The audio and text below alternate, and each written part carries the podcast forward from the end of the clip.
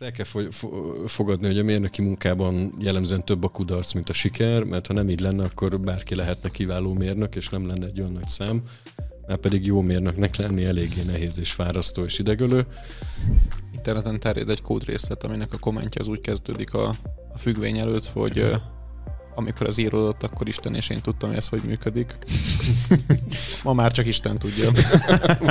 Hogyha úgy gondolod, hogy tudsz rajta optimalizálni, és nem sikerült, akkor kérlek növeld meg ezt a szándálót egyel.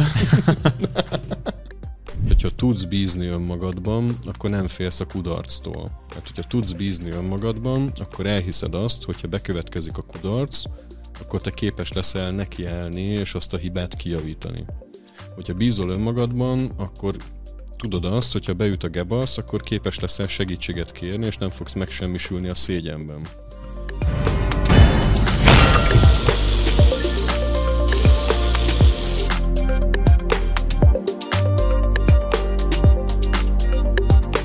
Sziasztok! Sziasztok!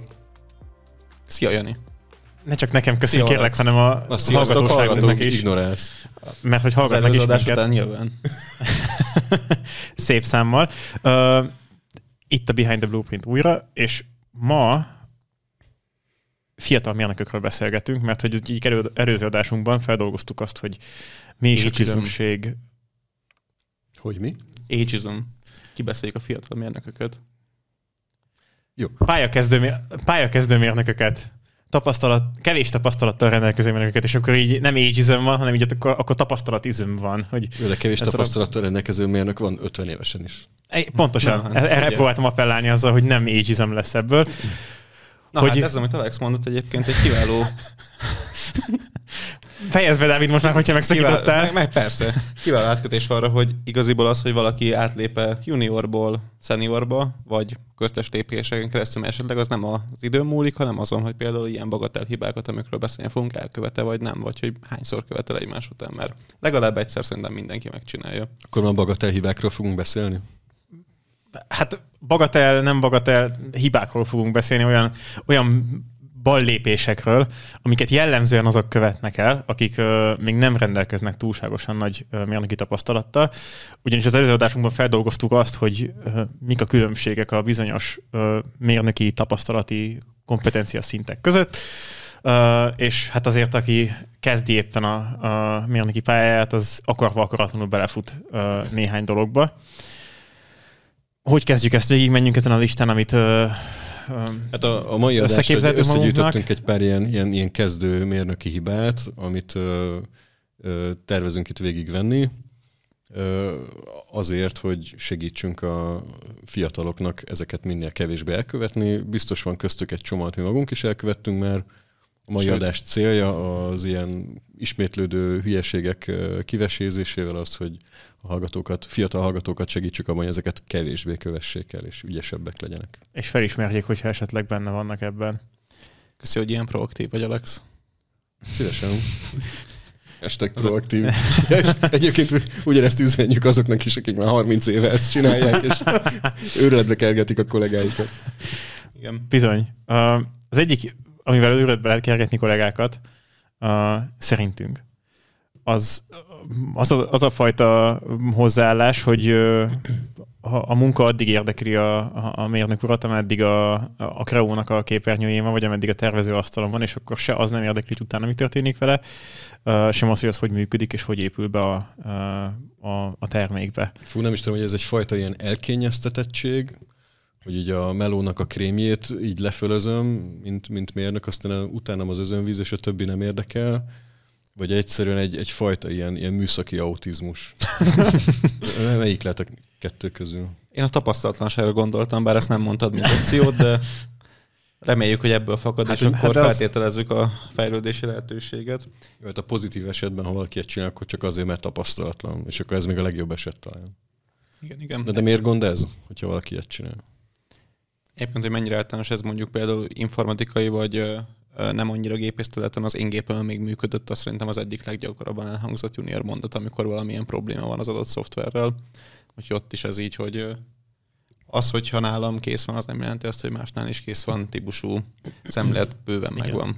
a, nekem egyik kedvenc idevágom a Porsche Múzeumban, nem tudom, hogy volt-e valaki, 918 Spider. Pont erre gondoltam, csak megelőztél. 918 Spider, állejtős autó, és sikerült vele állejtős időt menni a Nürburgringen, és uh, németül fel van írva a prototí- kiállított prototípusnak a hátsó spoilerére, hogy im CAD hat es gepasst, und an der Strecke auch so. És megé van írva a Igen. űridő, amit ment valami hét elejeit ment az autó, és az pont erre utal, hogy a CAD-ben megtervezett autó a képernyőn is összeállt, és aztán a végén ott, ott nem estek ebbe a hibába a, a mérnökök, hogy nem próbálták ki, hogy mi lesz a, a, mi lesz a végén a Várjál, én ezt nem, nem így ismerem ezt a sztorit. Te máshogy ismered? Nem, én ezt, a, én ezt úgy ismerem, hogy a, ugye ez egy prototípus autó, Igen. és akik összerakták, ők írták rá.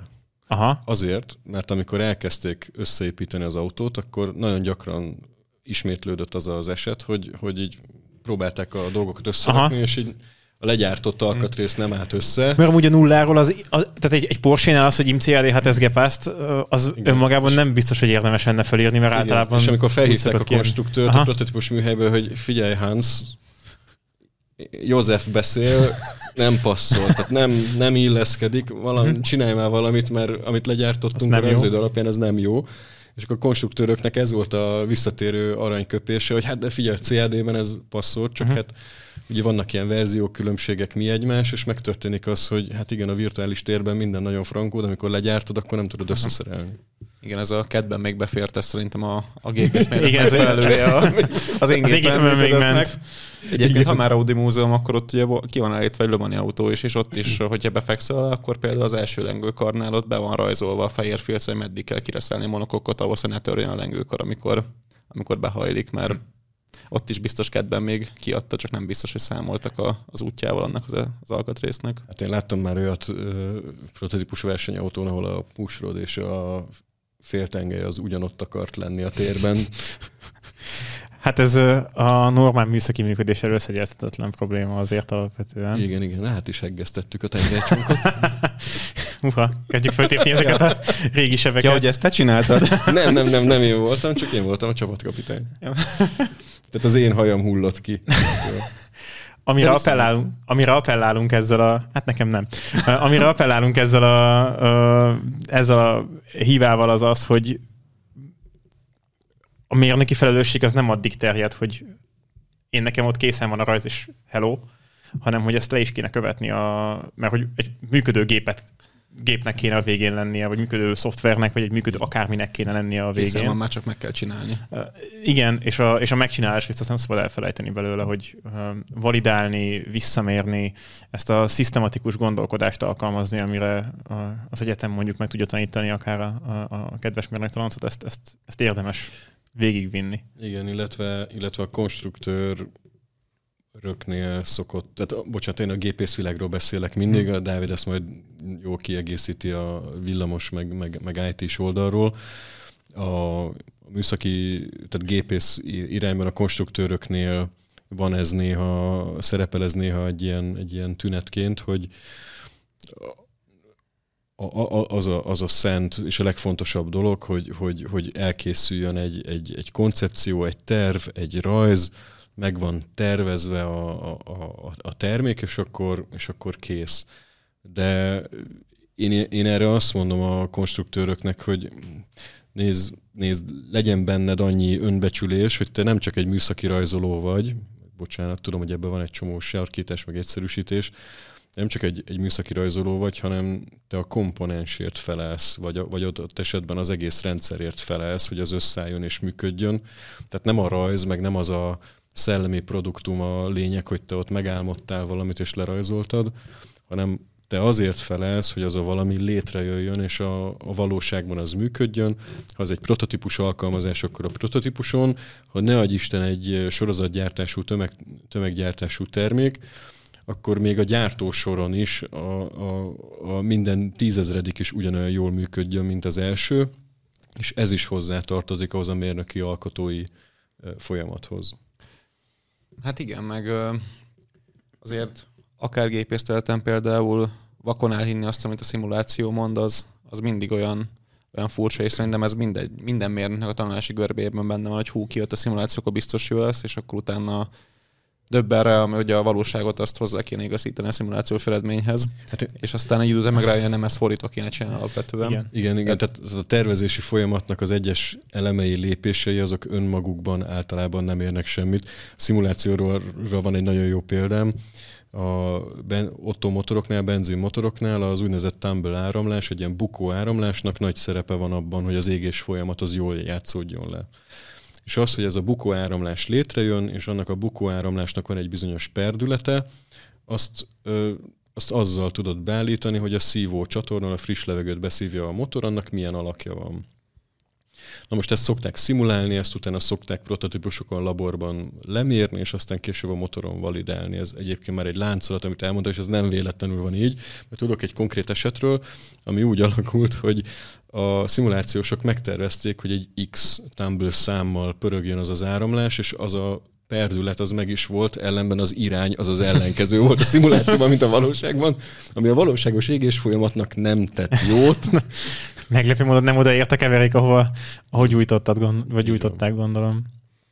Amúgy ezt ebbe szerintem most egy kicsit azt megvizsgálhatnánk, hogy miért esik bele valaki ebbe a Szerintem egyrészt azért nehéz, vagy azért lehet ebbe beleesni, mert hogy tök nehéz szembesülni azzal, hogy rengeteg időt tudsz belefektetni egy szimulációs munkába, egy tervezési munkába és a többibe, és uh, valahol szerintem benne van az a félsz az emberben, hogy ez most a valóságban tényleg olyan lesz vagy sem, mert nem tudom, hogy nem gondolom, hogy mindenki annyira arrogáns talán, hogy azt mondja, hogy hó, hát hogyha ott jó, akkor biztos, hogy gondolkodás nélkül király lesz, és ezzel szerintem nem annyira egyszerű néha szembenézni, hogy, hogy basszus most ott az egy nagy felelősség, ami, ami rajtad volt, hogy rengeteg munkórát fektettél abba a produktumba, és ha mégse olyan, mint, mint kéne azért, az akkor szívás, és ez nem biztos, hogy ö, baj, tehát hogy ez nem egy, nem, ez, ez része a fejlesztési folyamatnak, hogy ezek kiderülnek ezek a dolgok, és ez, ez így megy. Ezt, ezt el kell fogadni, hogy a mérnöki munkában jellemzően több a kudarc, mint a siker, mert ha nem így lenne, akkor bárki lehetne kiváló mérnök, és nem lenne egy olyan nagy szám, mert pedig jó mérnöknek lenni eléggé nehéz és fárasztó és idegölő. Tehát jobb, hogyha ezzel megbarátkozik az ember, hogy igen, elkerülhetetlen az, hogy a munkánk jelentős része az, az, az kudarcokkal tűzdelt, és ezekkel élni kell, vissza kell csatolni, visszacsatolásokkal kell élni, mert csak is ezekkel a visszacsatolásokkal lesz a végén adott a siker. Igen. Ezt én is le, utóbbi időben fedeztem fel, ment ilyen egy-két-három éves horizonton, hogy a fiatalabb kollégák néha így tényleg az látszik rajtuk, hogy félnek az igazság pillanatától, amikor ott tényleg elválik a, az ocsó a buzától, vagy kiderül, hogy működik, amit csinálnak, vagy nem. Pedig bármi történik, ott te nyerni fogsz, mert hogy vagy működik, vagy tanultál valamit, és utána pedig máshogy fogod csinálni. Igen, ez tényleg így van. Egyébként számomra ez egy ilyen lenyűgöző dolog, hogy, hogy ez miért egy ennyire általános jelenség legalábbis, legalábbis hazánkban, és már... Mm. Mit, már Megint visszamehetünk az oktatási rendszer egyébként, mert hogyha például itt arról van szó, hogy szimulációban működött, akkor az jó lesz. Nagyon-nagyon-nagyon sok mérnököt képzünk, és ott azért már csak a volumen miatt nem adatik meg mindenkinek, hogy a rajzpapírról esetleg a fizikai környezetbe átköltözzen az, amit ő csinált az egyetem alatt. És már az egyetemen az elég volt, ezért könnyen hiszi azt az ember, hogy a valóságban is elég lesz, pedig ott azért kiderül, hogy, hogy nem biztos. Hát igen, ez egyfajta tapasztalatlanság, de ez mondjuk ebben az esetben viszont nem ez a félelem tényező jön be, mert az előbb még arról beszéltünk, hogy, a, hogy esetleg egy kezdőmérnök félhet a kudarctól, az, amit most mondtál legutóbb, az, az, a, az, a, az a tiszta... Hát ez két külön faktor, a tiszta igen. ignorancia, vagy hogy mondjam. Um, de én, én azt gondolom, hogy a kezdőmérnököknél az is bejátszik, hogy, hogy félnek attól, hogy felsülnek, hogy, hogy, hogy valamiféle kudarc éri őket, amitől majd hátrányos helyzetbe kerülnek a, az adott munkahelyem. De ez meg mondjuk akkor vezetői felelősség, hogy egy ilyen környezetet teremts, ahol nem ciki hibázni. Igen, csak a kezdőmérnöknek a, a környezettel még nincsen sok tapasztalata, hanem jó esélye ezt hozza magával. Ha a vezető teremtette ezt a légkört, amire utaltál, akkor az, az, az, az egy nagyon nagy baj.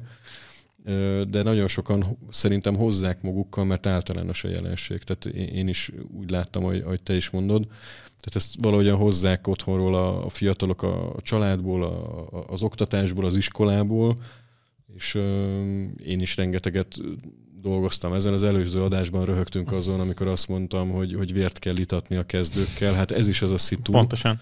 Hogy, hogy tessék, itt van egy kancsó vér, ezt kell meginni, aztán, aztán legyél, legyél bátor, meg, meg harapós mert, mert menni kell előre, tehát kudarc lesz, akkor nem kell megijedni, nem megölünk érte első alkalommal, második és a harmadiknál ugyanazt csinálod, akkor már lehet, hogy lesz gond, de azért már keményen megdolgozott az Igen. illető.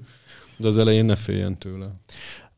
Na és hogy vigyen egy kicsit tovább is a beszélgetés, mert hogy van még egy jó pár ilyen humort összegyűjtöttünk.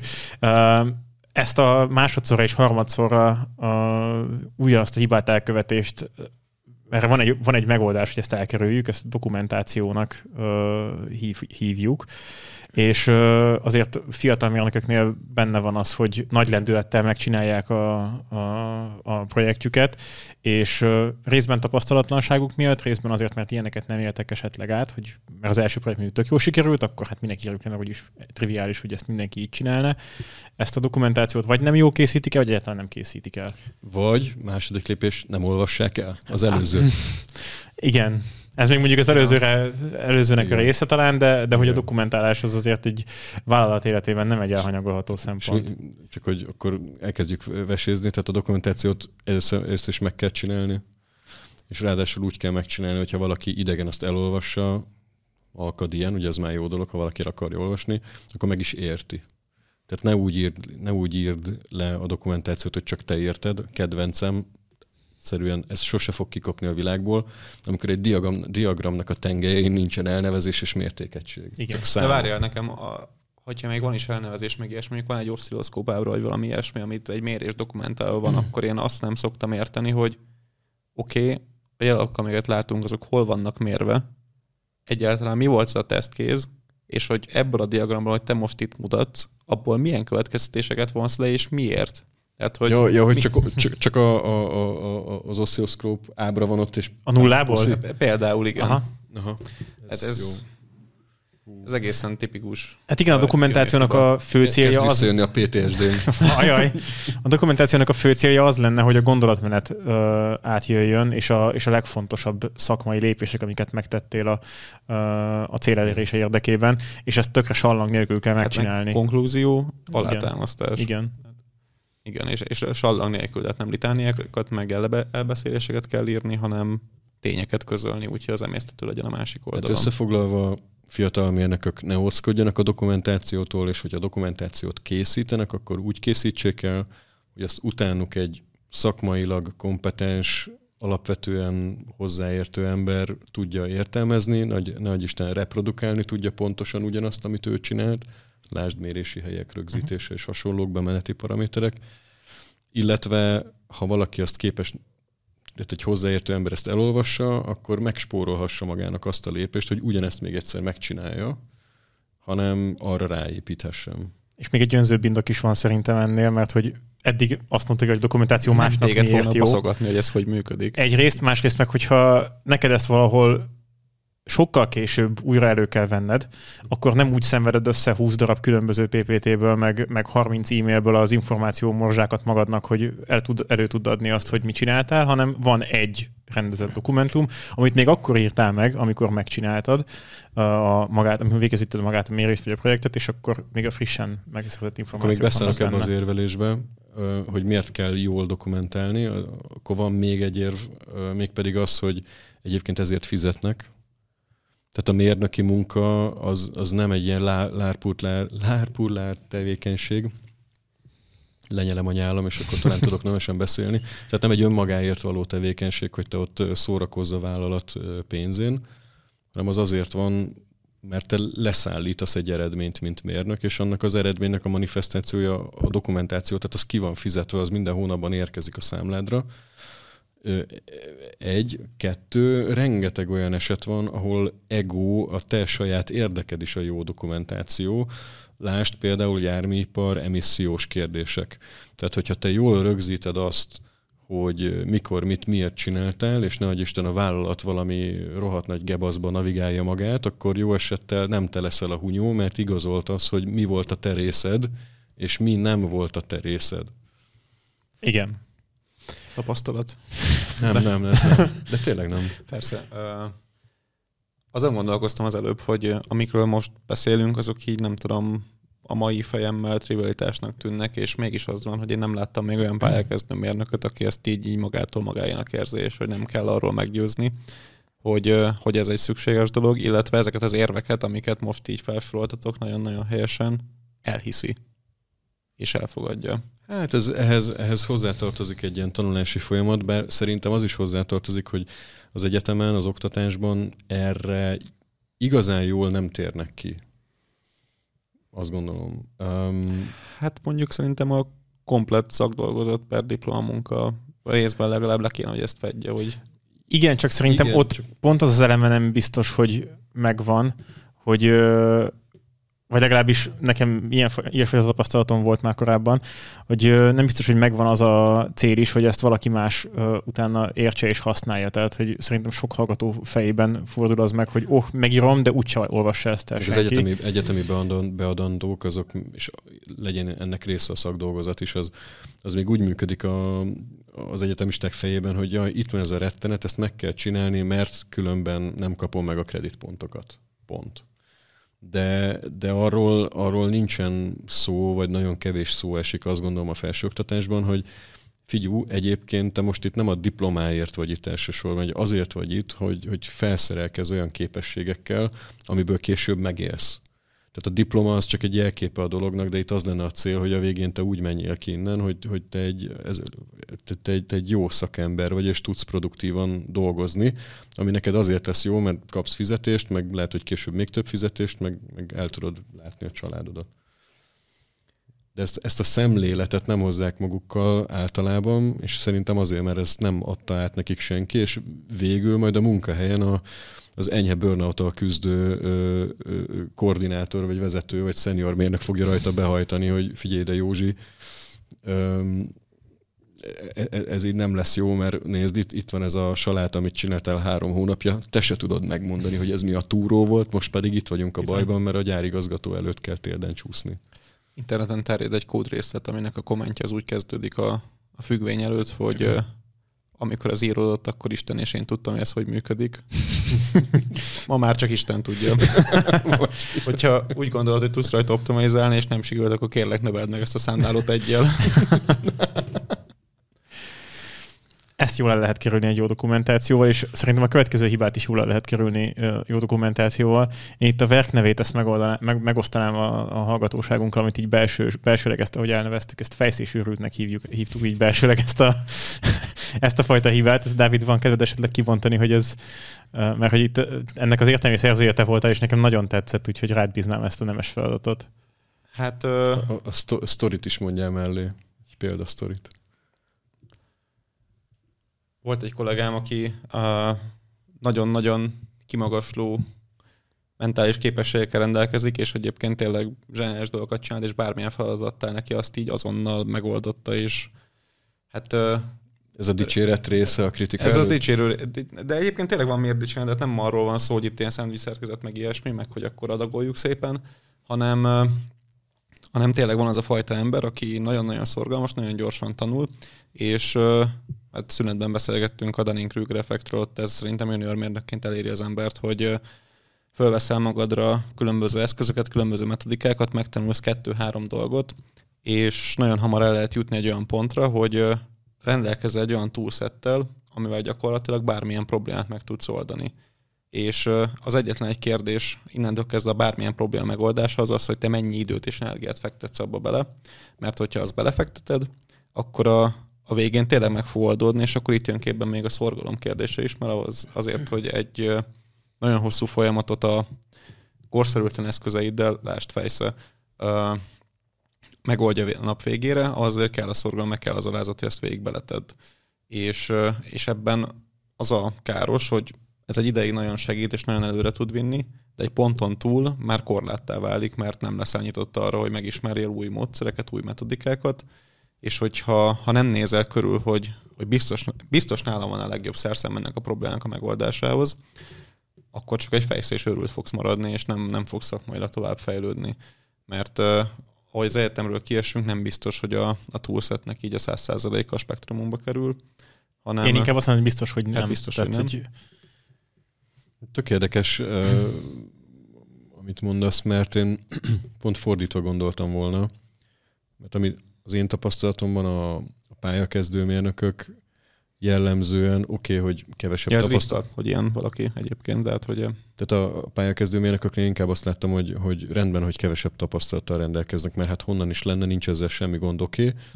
Viszont mivel érintetlenebbek, nincs akkor a befolyásoltságuk korábbi események révén, ezért valamivel ilyen, hogy mondjam, nyitottabban állnak a dolgokhoz, és előbb nyúlnak olyan ötletekhez, eszközökhöz, ami mondjuk járatlan út. Persze ebben van egyfajta naivitás is, mert sokszor megvan az oka annak, hogy az az út az miért járatlan, és azt már valaki már megpróbálta és kitörte a lábát, csak hogy maradjunk a metafóriáknál.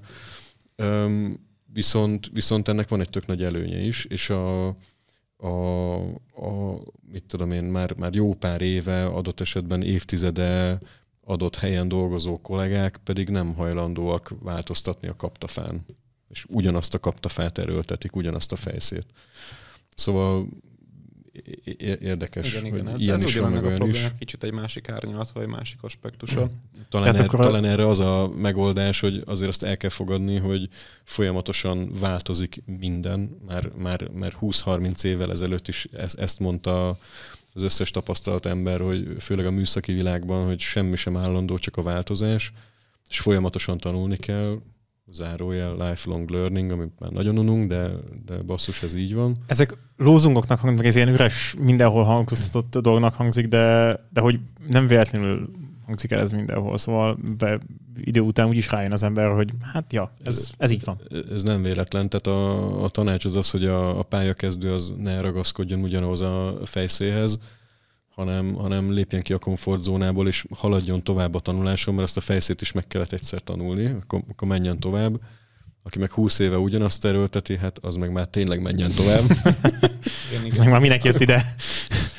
Az már nem a junior hiba kategória, de hát, egyébként kicsit ide esik az is, hogy ez olyannal is találkoztam például, hogy szoftveres témában valaki megírt egy olyan szoftvermodult újra, amit egyébként a cégemből már létezett, és ez két-három embernek fél éves hogy ez elkészüljön, de hát nem tudta beszélezni, nem érte el megfelelő embert, ugye azt látta a probléma megoldásnak, inkább az egészet megcsinálja ő újra, és egyébként egy emberként megcsinálta hasonló mennyiségű idő alatt, mint ahogy elvárható kettő-háromtól.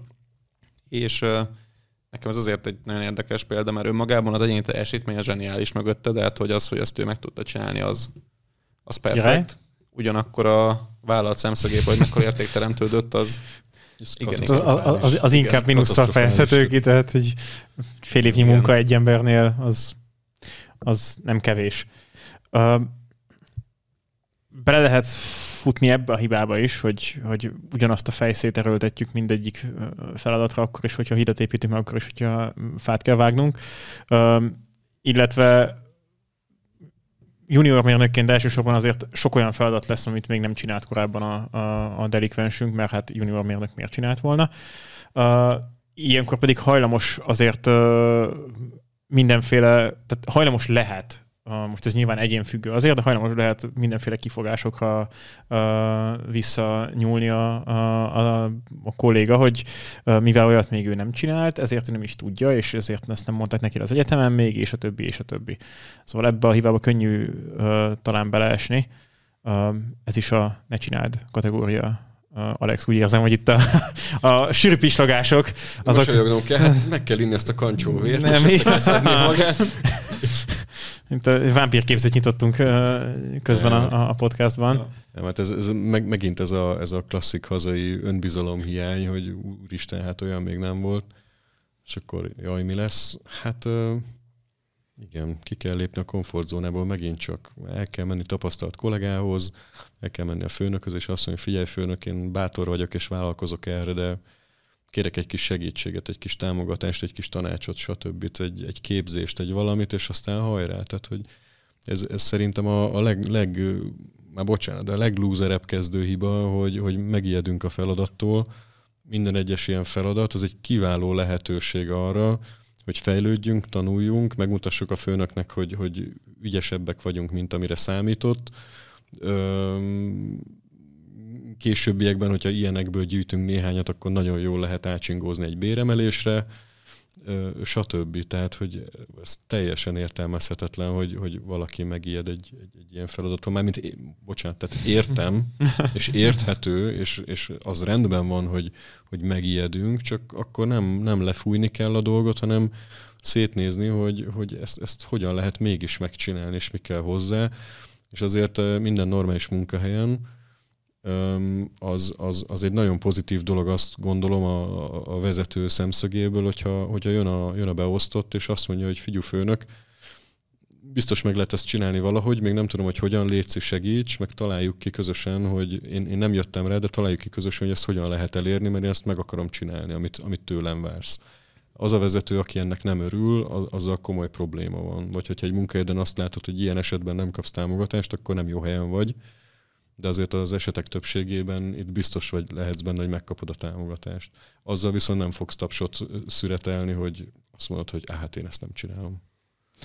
És uh, mi van akkor, hogyha mondjuk arról van szó, hogy uh, miért műszaki területek határán helyezkedik el két ember, és rá kell látni egymás egymás munkájára, és akkor itt, itt ütközik valaki ellenállásba, hogy de hát mit tudom, én vagyok a villamosmérnök, ő meg a gépész oldja meg ő, hogy hogy fog beleférni az elektronika dobozba. Nagyon rossz hírem van, borzasztó lesz, tehát egyszerűen együtt kell működni. Szóba kell állni a másik emberrel. Uha. Uh, uh. Ezt a mérnök nem szereti. Beszélni kell, meg üzeneteket váltani, meg lehet, hogy még az is segít, ha elmentek együtt ebédelni. Fú, ja. kegyetlen emberek. Pff. Sőt, a másik meg Kollégák, fúj. A másik megértésében lehet, hogy segít az, hogyha némi neműleg rálátsz az ar- arra, hogy ő mit csinál egyébként a napokban, és neki mondjuk milyen kényszerei vannak a munkáján. Tehát tök, tök jó dolog ilyenkor találkozni, és akkor csinálni egy ilyen, egy ilyen mini konferenciát két-három-négy kollégával együtt, és így meg, megmutatni, hogy figyú, mi ezt csináljuk, ezzel foglalkozunk, nálunk ez a, ez a kihívás, ilyen meg ilyen lehetőségeink, eszközeink vannak, ugyanezt fordítva, és ha egy kicsit is nyitottak vagytok egymásra, akkor, akkor hát, ha megtaláljátok a közös nevezőket. De szerintem az is az erőnye, hogy rá fogsz, rá fogsz jönni, főleg junior mérnökként, hogy mennyire hasonló problémákkal kell a különböző területeknek megküzdenie, hogy Igen. a, nem fér el, nincs rá pénz, nincs rá idő, ezek így, így van, nincs köb, rá erőforrás, nincs rá erőforrás tehát ezek mindenhol elő, előjönnek, és ez Igen. szerintem pont a, a, a legelső hívának a leküzdésében is segít, amiről em, Igen. említett, meg, megemlékeztünk. És hogyha ezeket jól csinálják, akkor, akkor végre lesznek olyan autók, amiben úgy, úgy is ki lehet cserélni a, a lámpaizzót, hogy nem kell kivenni a motorvezérlő elektronikát az autóból, meg hasonlók. És a Mazdánál volt ilyen? Vagy? Hogy levenni a komplet lökhárítót. Ilyen, a, a lökhárító szerelés szokott nagyon gyakori lenni, hogy, hogy az, és akkor utána egy ilyen speciális az alfa kézzel kell. Kiváló. Kiváló. Ö, ott csak a légszűrő cseréhez kell csak megemelni az autót egyébként. Jézusom. Ja, és még egy, és az ilyen, az ilyen fajta uh, ilyen eszmecseréknek uh, egymással szomszédos, de egyébként idegen terü- szakterületek és területek között még azért is nagyon jó, mert mondjuk én láttam olyan közelről olyat, hogy a, a termeléses kollég, ugye mindig minden csapatban azt gondolják az emberek, hogy a másik csoportban hát nem is csinálnak semmit, és egyébként is ők minden problémának a forrása. És akkor, és akkor így alakul ki az, hogy a termelésben azt gondolják, hogy a fejlesztők azok csak kávéznak, a fejlesztők azt gondolják, hogy a termelőknek minden mindegy, és úgyis csak mindent elrontanak. Közben pedig nem így van, mert, mert elárom, hogy a fejlesztők nem csak kávéznak, a termelésben sem izé, valami sötét idióták dolgoznak, hanem elkötelezett emberek, akik rohadt sokat dolgoznak azért, hogy haladjanak a számok, és meg legyen az az adott minőség, és az egy rohadtul nem egy könnyű ez biznisz. Ez nagyon nehéz, mert hogy a kettő az sokszor tud egymásnak ellen. Így van, és, ez, és most mondtam két, két példát, de, de mindenféle kombinációban ez létezik részegységek vagy területek között egy cégben, és nagyon jó dolog a másik területet ismerni. És megérteni azt, hogy a másiknak is ugyanúgy rossz, és nem csak te szívsz ennél a cégnél. Ez a kulcsa a jó együttműködésnek, hogy az, a közös, közös, szenvedés, a közös igen. szenvedés. Együtt igen. a lövészáron. Úgy, úgy, együtt szopás öröme. Ezt nem akartam kimondani, de köszönjük, Dávid, hogy Nem, abban nincsen öröm, csak Igen. jó érzés, hogy tudod, hogy a másik is ugyanezt csinálja. Egyébként visszatérve egy kicsit korábbi gondolatmenetre, hogy látunk egy olyan problémát, úristen nem fogjuk tudni megoldani, jaj, jaj, jaj. Szerintem ez egy kicsit régióspecifikus issue is, hogy hogy nagyon-nagyon jók vagyunk abban, hogy ha találjunk nagyon sokat arra, hogy valami miért nem fog működni. És nekem az a tapasztalatom, hogy ha van egy új ötlet, vagy van egy új szituáció, akkor tőlünk nyugatabbra azért Önök lehet, hogy egy komplett izé, óceánnal nyugatabbra, de, de inkább úgy állnak ezekhez a szituációkhoz, hogy hú, hát akkor ez most meg kell oldani, és akkor hogy fogjuk megcsinálni, és lelkesek a probléma kapcsán. A, a nagy medence ennek a partján meg inkább az van, hogy hú, hát akkor most itt ez, hogy ezt csináljuk, ez lesz a baj, ha azt csináljuk, az lesz a baj, ha azt csináljuk, az lesz a baj, hát inkább bele se kezdjünk.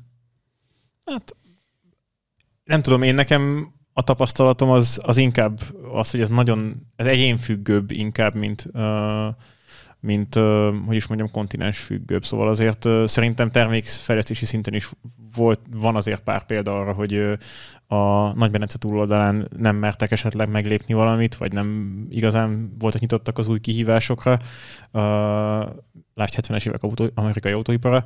Uh, nyilván nem vagy pedig, mondtam, hanem persze, így a, a harangörbének a súlypontja azt Amúgy ez, van a de ez, ennek nagyon sok faktora van, mert szerintem ez, ez, ez az a kérdéskör, ahol a, a, a nyitottság a, az újdonságra az az nagyon a... a cégkultúra függő is. Például. Cégkultúra függő és, és neveltet, tehát az szerintem nevelés függő és, és, és milyen társadalom én, azt, függő. én azt gondolom, hogy azért itt vannak ö, regionális ö, specifikumok, tehát, ö, tehát igenis vannak. Tehát nyilván nem szabad általánosítani, tehát különböző, különböző emberek vagyunk, de én azért kérdeztem már meg Brahiból néhányszor ö, ö, nyugati menedzsereket, hogyha szabad így mondani a kategóriát, hogy hogy látják, hogyan látják, milyen magyarokkal dolgozni. És egy, és egy egyértelmű visszatérő motivum az volt, hogy nem vagyunk elég magabiztosak. És ez a téma, amit most feldobtál, Dávid, ez, ez azt gondolom, hogy, hogy pontosan innen ered. Tehát, hogyha tudsz bízni önmagadban, akkor nem félsz a kudarctól. Mert hogyha tudsz bízni önmagadban, akkor elhiszed azt, hogyha bekövetkezik a kudarc, akkor te képes leszel nekiállni, és azt a hibát kijavítani. Hogyha bízol önmagadban, akkor tudod azt, hogyha beüt a gebasz, akkor képes leszel segítséget kérni, és nem fogsz megsemmisülni a szégyenben.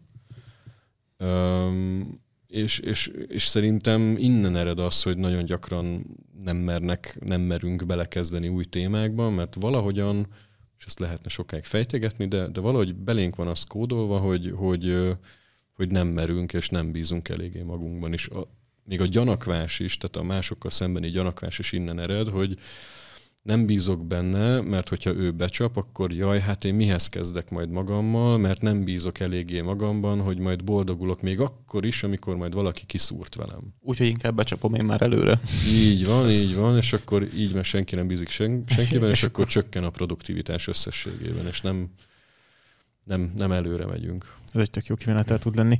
Ha már önbizalomról beszélünk, lehet, lehet előfordulhatnak olyan esetek is, meg szerintem láttunk is már eset azért mindannyian, hogy fiatal mérnökök esetleg vész, vészharangot kongatnak bizonyos esetekben, és aztán úgy kicsit mellőzve van a véleményük, vagy nagyon is akár, vagy teljesen, és a végén mégis beigazolódik az, amiről ők, ők már kongatták a vészharangot, viszont nem hallgatott rájuk se a vezető, se a tapasztaltabb kollega, se a többi.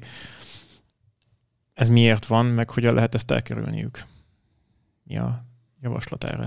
Hát itt szerintem megint vissza lehet utalni egy gondolatra az előző adásban, amikor Alex mondta, hogy lehet nálad olyan nagy tudás, de igazából felelős azért, hogy ez milyen módon tud hasznosulni a szervezetben. És az, hogy, hogy valakinek mondjuk igaza van, az hát szerintem, hogy megy elő az ember a karrierjében, meg az életében egyre inkább látja, hogy ez egyre kevésbé objektív és egyre inkább szubjektív, hogy adott szituációban is mi látszik igaznak.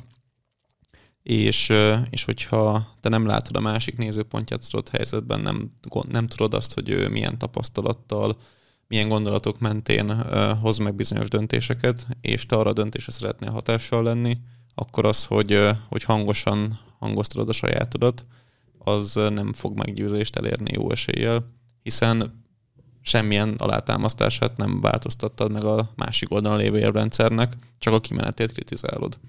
És, és ennek a megértéséhez is kell egyfajta érettség, az elfogadásához főleg, de aztán ahhoz, hogy ezt tud menedzselni, és tudjál úgy kommunikálni, hogy egyébként, ha, még, ha igazad is van, azt a másik oldal is így értékelje, az, az nehéz, és az idő kell, és nyilván a, a befogadó félnek is kell elnyitottságot mutatnia. Vannak olyan szituációk, amikor ezt nagyon nehéz elérni, de megint csak, hogyha az ember kellően magabiztos, és a magabiztos meg a nagy képűségkülönbség, az szerintem itt ebben a kérdésben kifejezetten Igen. fontos, akkor, akkor azért lehet ebben eredményeket elérni.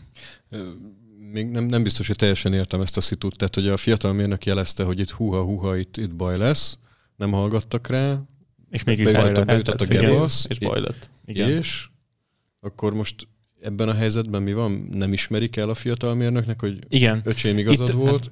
Itt szerintem nem a... nem ismerik el, hanem hogy nem, nem úgy, nem úgy elindultunk tehát, hogy mégis igen. az utcába, és beleszaladtunk abba a hibába, amit én mondtam, hogy bele fogunk szaladni. Jó, jó, csak én, a, én, a, én az aspektust próbálom megérteni, ami alatt, ami alatt ezt vizsgálni akarjuk, mert ugye ennek van egy olyan aspektusa, hogy hogy még ha a fiatal mérnöknek is volt igaza, a, a vezetőnek erre, aki végsősorban meghozta a döntést, hogy előre megyünk balra, jobbra, akármerre, őnek erre illik szerintem reflektálni. Tehát, hogy hú, Dávidkám, tudod mit? Tényleg neked volt igazad. Respekt. Azért e, e, ettől még nem, nem törik ki senkinek egy égkő a koronájából, hogy, hogy, hogy elismer egy ilyet.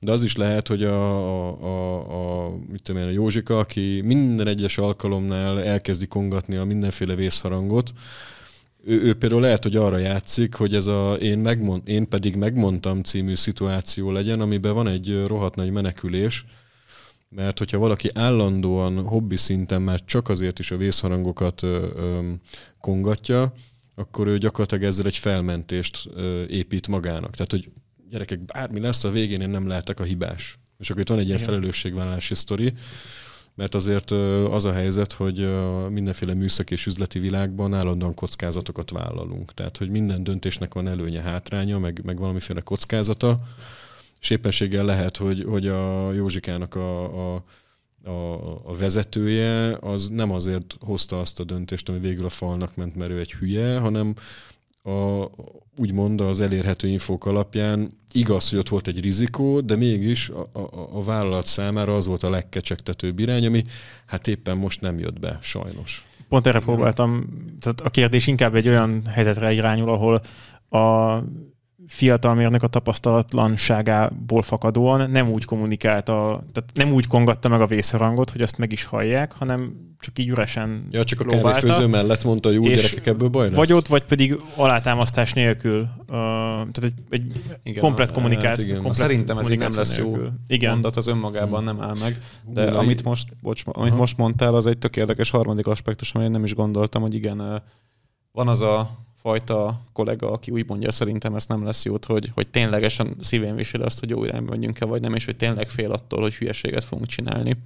Meg van az a fajta kollega, aki azért mondja, hogy szerintem ez nem lesz jó, mert hogy sikerül meggyőzni a főnökeit, hogy már pedig ebbe az irányba ne induljunk el, akkor nagyon sok munkától megkíméli önmagát, és ez is lehet egy cél. És, és a harmadik, amit meg az előbb fejtegettünk, hogy azért mi itt a kis országunkban és környékünkön nagyon jók vagyunk abban, hogy kifogásokat és akadályokat találjunk mindenhol, és hogyha már egy tapasztaltabb vezető vagy, akkor te nagyon-nagyon sokszor hallottad nagyon sok dolog, hogy ez már pedig nem lesz jó, és, a, és azt is láttad, hogy a nap végén valahogy mégis minden jó lett, és mégis minden meg lett oldva és ebből a szituációból te nem biztos, hogy jól meg tudod ítélni azt, hogy most valaki azért mondja, hogy nem lesz jó, mert tényleg aggódik, valaki azért mondja, hogy nem lesz jó, mert el szeretné kerülni a munkát, vagy valaki azért mondja, hogy nem lesz jó, mert minden is aggódik. És ezt a döntést kell neked meghozni akkor vezetőként, és hogyha a másik oldalon te nem adsz elég muníciót, hogy ezt el lehessen dönteni, akkor köszönjük szépen, megyünk tovább. Hát a tanulság, amit ebből levonunk, az micsoda? A fiatal mérnökök számára. Hát az, hogy ha van valamilyen gondolatod, akkor azt olyan módon kell tudni átadni a másik oldal, és azt, azt lássa a fejében, amit te látsz a te fejedben. Tehát ha komolyan gondolod, akkor legyél akkor, bátor, és, akkor legyél, legyél bátor és alapos. Legyél bátor és alapos, igen. Ha pedig, legyen, legyen alátámasztva a mondandó. Igen. Ha, ha, ha pedig csak félsz, akkor nem mentegesd magad, inkább maradj csendben. Igen.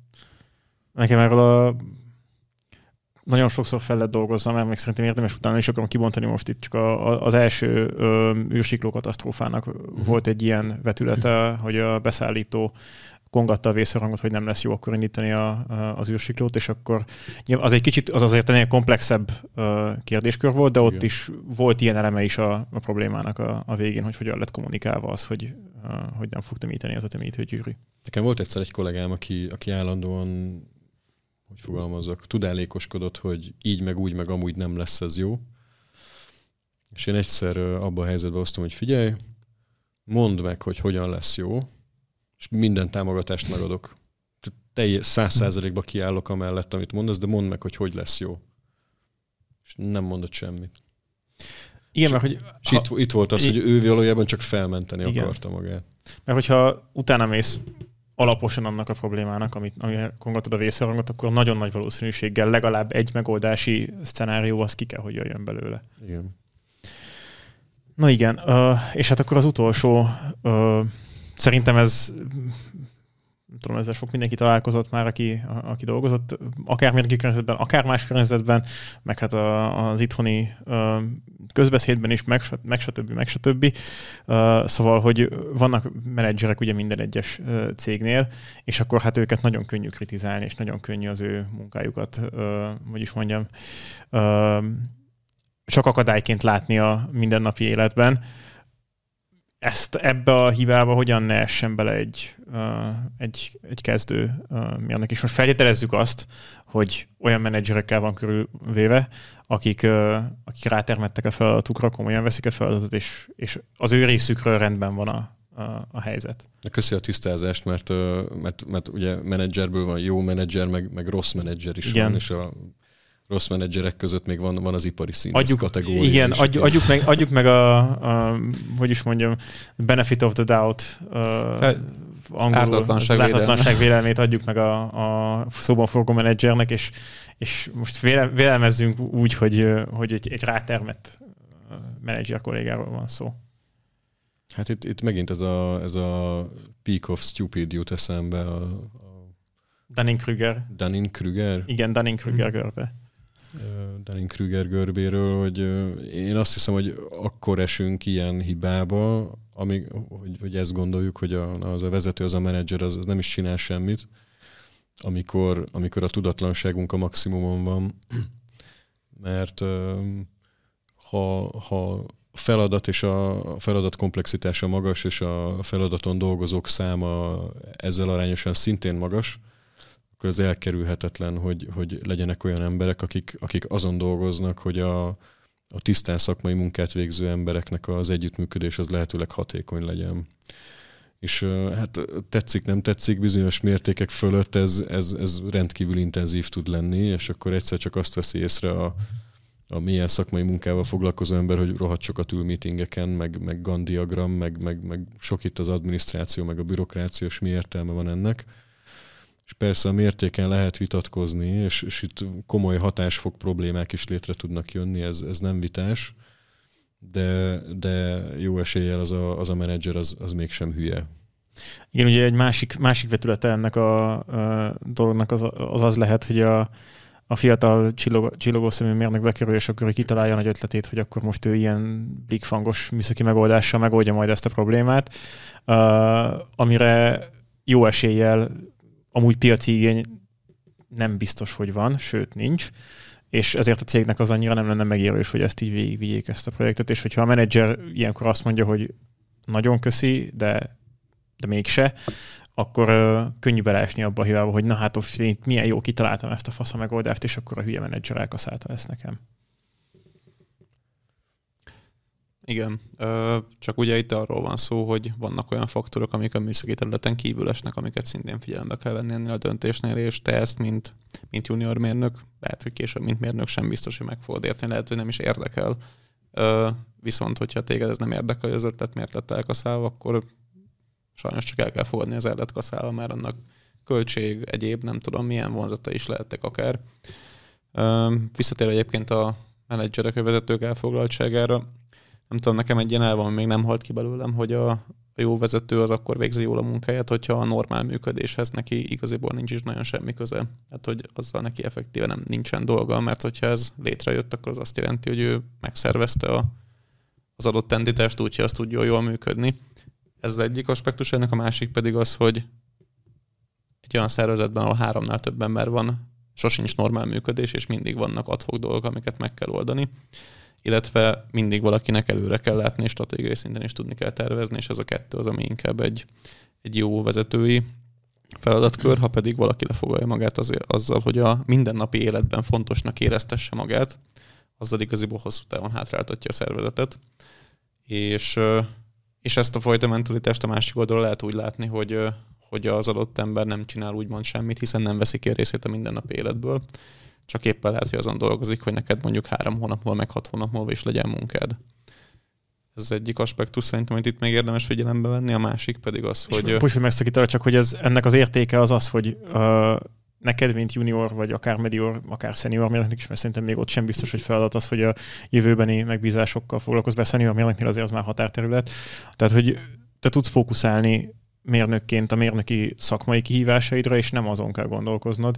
Tehát nem kell vállalatvezetői feladatokat magadra venned, hanem csak is tisztán a szakmai kihívással tudsz foglalkozni. Ugye most különböző szempontokat villantunk föl meggyőzésképpen, vagy hát legalábbis ilyen látószögtágításképpen azoknak a kollégáknak, akik ebben a szindróbában szenvednek, amit, amit most itt rágunk.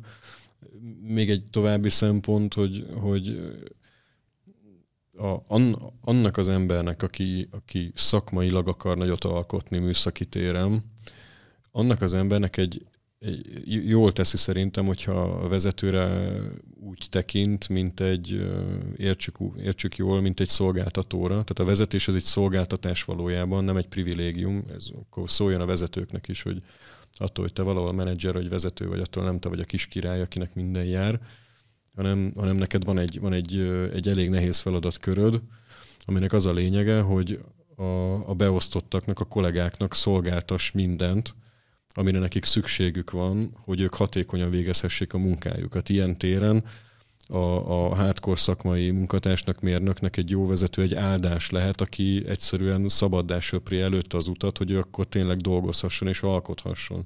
És ha minden jól megy, akkor ez egy nagyon jó kooperáció. És ugye miért, miért mondtam azt a szót, hogy a vezetés az egy szolgáltatás? Azért, mert a, a jó vezető az, az gondoskodik arról, hogy tiszták legyenek a célok. Ne, ne a mérnöknek kelljen kitalálni, hogy merre megy a vállalat. Ugye Dávid is ezt mondta az előbb nagyjából. Ne, ne kelljen neked a vállalat sosem gondolkodni, neked legyen egy nagyon jól definiált feladatod, amit el kell, szakmai feladatot, amit, amit el kell végez, vagy el kell érj, legyenek hozzá. Ne kelljen gondolkoznod, hogy mi a vállalat célja, de tudd, hogy mi a vállalat célja. Ez is egy fontos feladat. Vagy tehát, hogy tudd, igen. igen. Köszi. Illetve adott legyen hozzá minden erőforrás, az eszköz, a laptopot, tehát ne neked kelljen mérnökként kuncsorogni, hogy honnan lesz laptopod, meg akár, mint tehát egy komoly cégnél azért erre nem nagyon kerül sor itt meg legyen az eszközöd az irodában. Ezen is ár, árnyalnék Software. azért egyet, mert mondjuk persze a, a notebook meg az eszköz az jár a cégnél, csak hogy az adott cég is egy fix költségvetéssel működik, aminek a megfelelő szeretéért meg kell küzdeni a különböző részegységeknek, mert hogy minden cég költséget optimalizál, és annak az a vége, hogy ha neked kell egy erőforrás, akkor azt neked szintén ugyanúgy be kell bizonyítani, hogy kell, mint vezető, hogy tovább tud adni. És ö, olyan küzdelmek lehetnek a háttérben, hogy te nem is biztos, hogy látsz, mint, mint mérnök. Így van. De a végén a, mégiscsak az asztalodon kötött ki az adott eszköz. Jó, így van. Illetve, illetve ennek a illetve, hogyha valamiféle konfliktus alakul, akkor a vezetőd az, aki elviszi a balhét, és nem neked kell döntened pénzről, jogi ügyekről, hanem azt, azt meg kell, hogy oldja a vezető, adott esetben kiáll a, a, a te vagy a részlegeid érdekéért, ez, ez mindegyfajta szolgáltatás, és ott a vezetőknek üzenem, hogy mint minden szolgáltatást ezt is le lehet mondani, tehát hogyha nem, ezt, mindezt rosszul csinálod, és, és nem jól bánsz a beosztottakkal, akkor lehet, hogy ők lemondják ezt a szolgáltatást, de nyilván most nem, nem kell vigyorogni, itt nem, nem kirúgni fognak téged a beosztottak, de vezetőként nagyon gyorsan kerülsz olyan helyzetbe, hogy van egy csomó beosztottad, aki valójában rohadtul nem akarja a szekeredet tolni, mert ők már rég lemondták az előfizetést a szolgáltatásra, és marhán nyögvenyelős, meg nehézkes lesz a feladatod, mint vezető, úgyhogy jobb, hogyha egy kicsit a, ott, hogy mondjam, a, a menedzserek és vezetők így, így némi alázatot magukra szednek, és és partnerként kezelik a beosztottakat. Kicsit szentimentálisan ez a, ez a különbség a menedzser meg a vezető között, mert szokták mondani, a klasszikábra, hogy a klasszikábra. Hmm. Erő, menedzselni erőforrásokat lehet, vezetni meg embereket. Így van. Így van. És visszatérve ezekre a döntésekre, extrém példa, és ö, nyilván a gyakorlatban nem mindig van ez így, de hogyha valaki egy olyan pozícióban van, hogy neki havonta egyszer-kétszer olyan döntéseket kell meghozni, ami mondjuk egy komplett osztály működése múlik, vagy akár euró, milliók vagy milliárdok, akkor ő valószínűleg azzal kimeríti az értékteremtését, hogy azt az egy-két döntést meghozza jól minden hónapban. És, és lehet, hogy ez nem tűnik olyan sok munkának, meg lehet, hogy valaki úgy érzi, hogy ő is el tudta, el tudta volna böffenteni magát az ott meetingen, hogy igen, csináljuk, de az igen csináljuk mögött valószínűleg ott van a sok év tapasztalat, meg a, meg a magabiztosság és, a, és az átlátása annak a nagy területnek, és így születnek ezek a jó döntések. Meg mondjuk rengeteg korábbi elkövetett hiba, aminek Igen. meg kellett fizetni az árát, amit most kamatoztat. Igen. Így bizony. és a jó vezetőkről beszéltünk. Megadtuk az ártatlanság vélelmét. Ezzel végre is értünk annak a listának, amit mi összegyűjtöttünk a saját tapasztalatunk alapján nekem tök jó volt, mert tényleg ö, király volt szerintem felkészülni is az adásra, mert szerintem tök hasonló dolgok jutottak eszünkbe. Mármint amikor végigolvastuk Dávidnak a felkészülését Alexel ketten, akkor bólogattunk, hogy igen, ezzel is találkoztunk, még igen, ezzel is találkoztunk. De mivel akinek még ez... még ti? Na, hát Alex biztos tudna mesélni. Mm. Én azért. Alex nem akar mesélni. Uh, arra viszont szeretnénk kérni benneteket, hallgatóinkat, hogy ti meséljetek, és ti meséljetek el azokat a tapasztalatokat, amiket esetleg azokat a hibákat mondjuk, amiket ti fiatal mérnökként elvégezt, vagy elkövettetek, elvégeztetek, azt bevégeztettetek. így elfogytam a második adás végére. A kardiológián. szóval kommentmezőt létszi támadjátok meg ezekkel a tapasztalatokkal, és nagyon kíváncsian várjuk, hogy mit gondoltok erről az adásról is. És hogyha van olyan junior kollégátok, akiknek szerintetek ezt az adást érdemes lenne meghallgatni, akkor nyugodtan ajánljátok neki. Bizony. Sziasztok! Sziasztok! Sziasztok!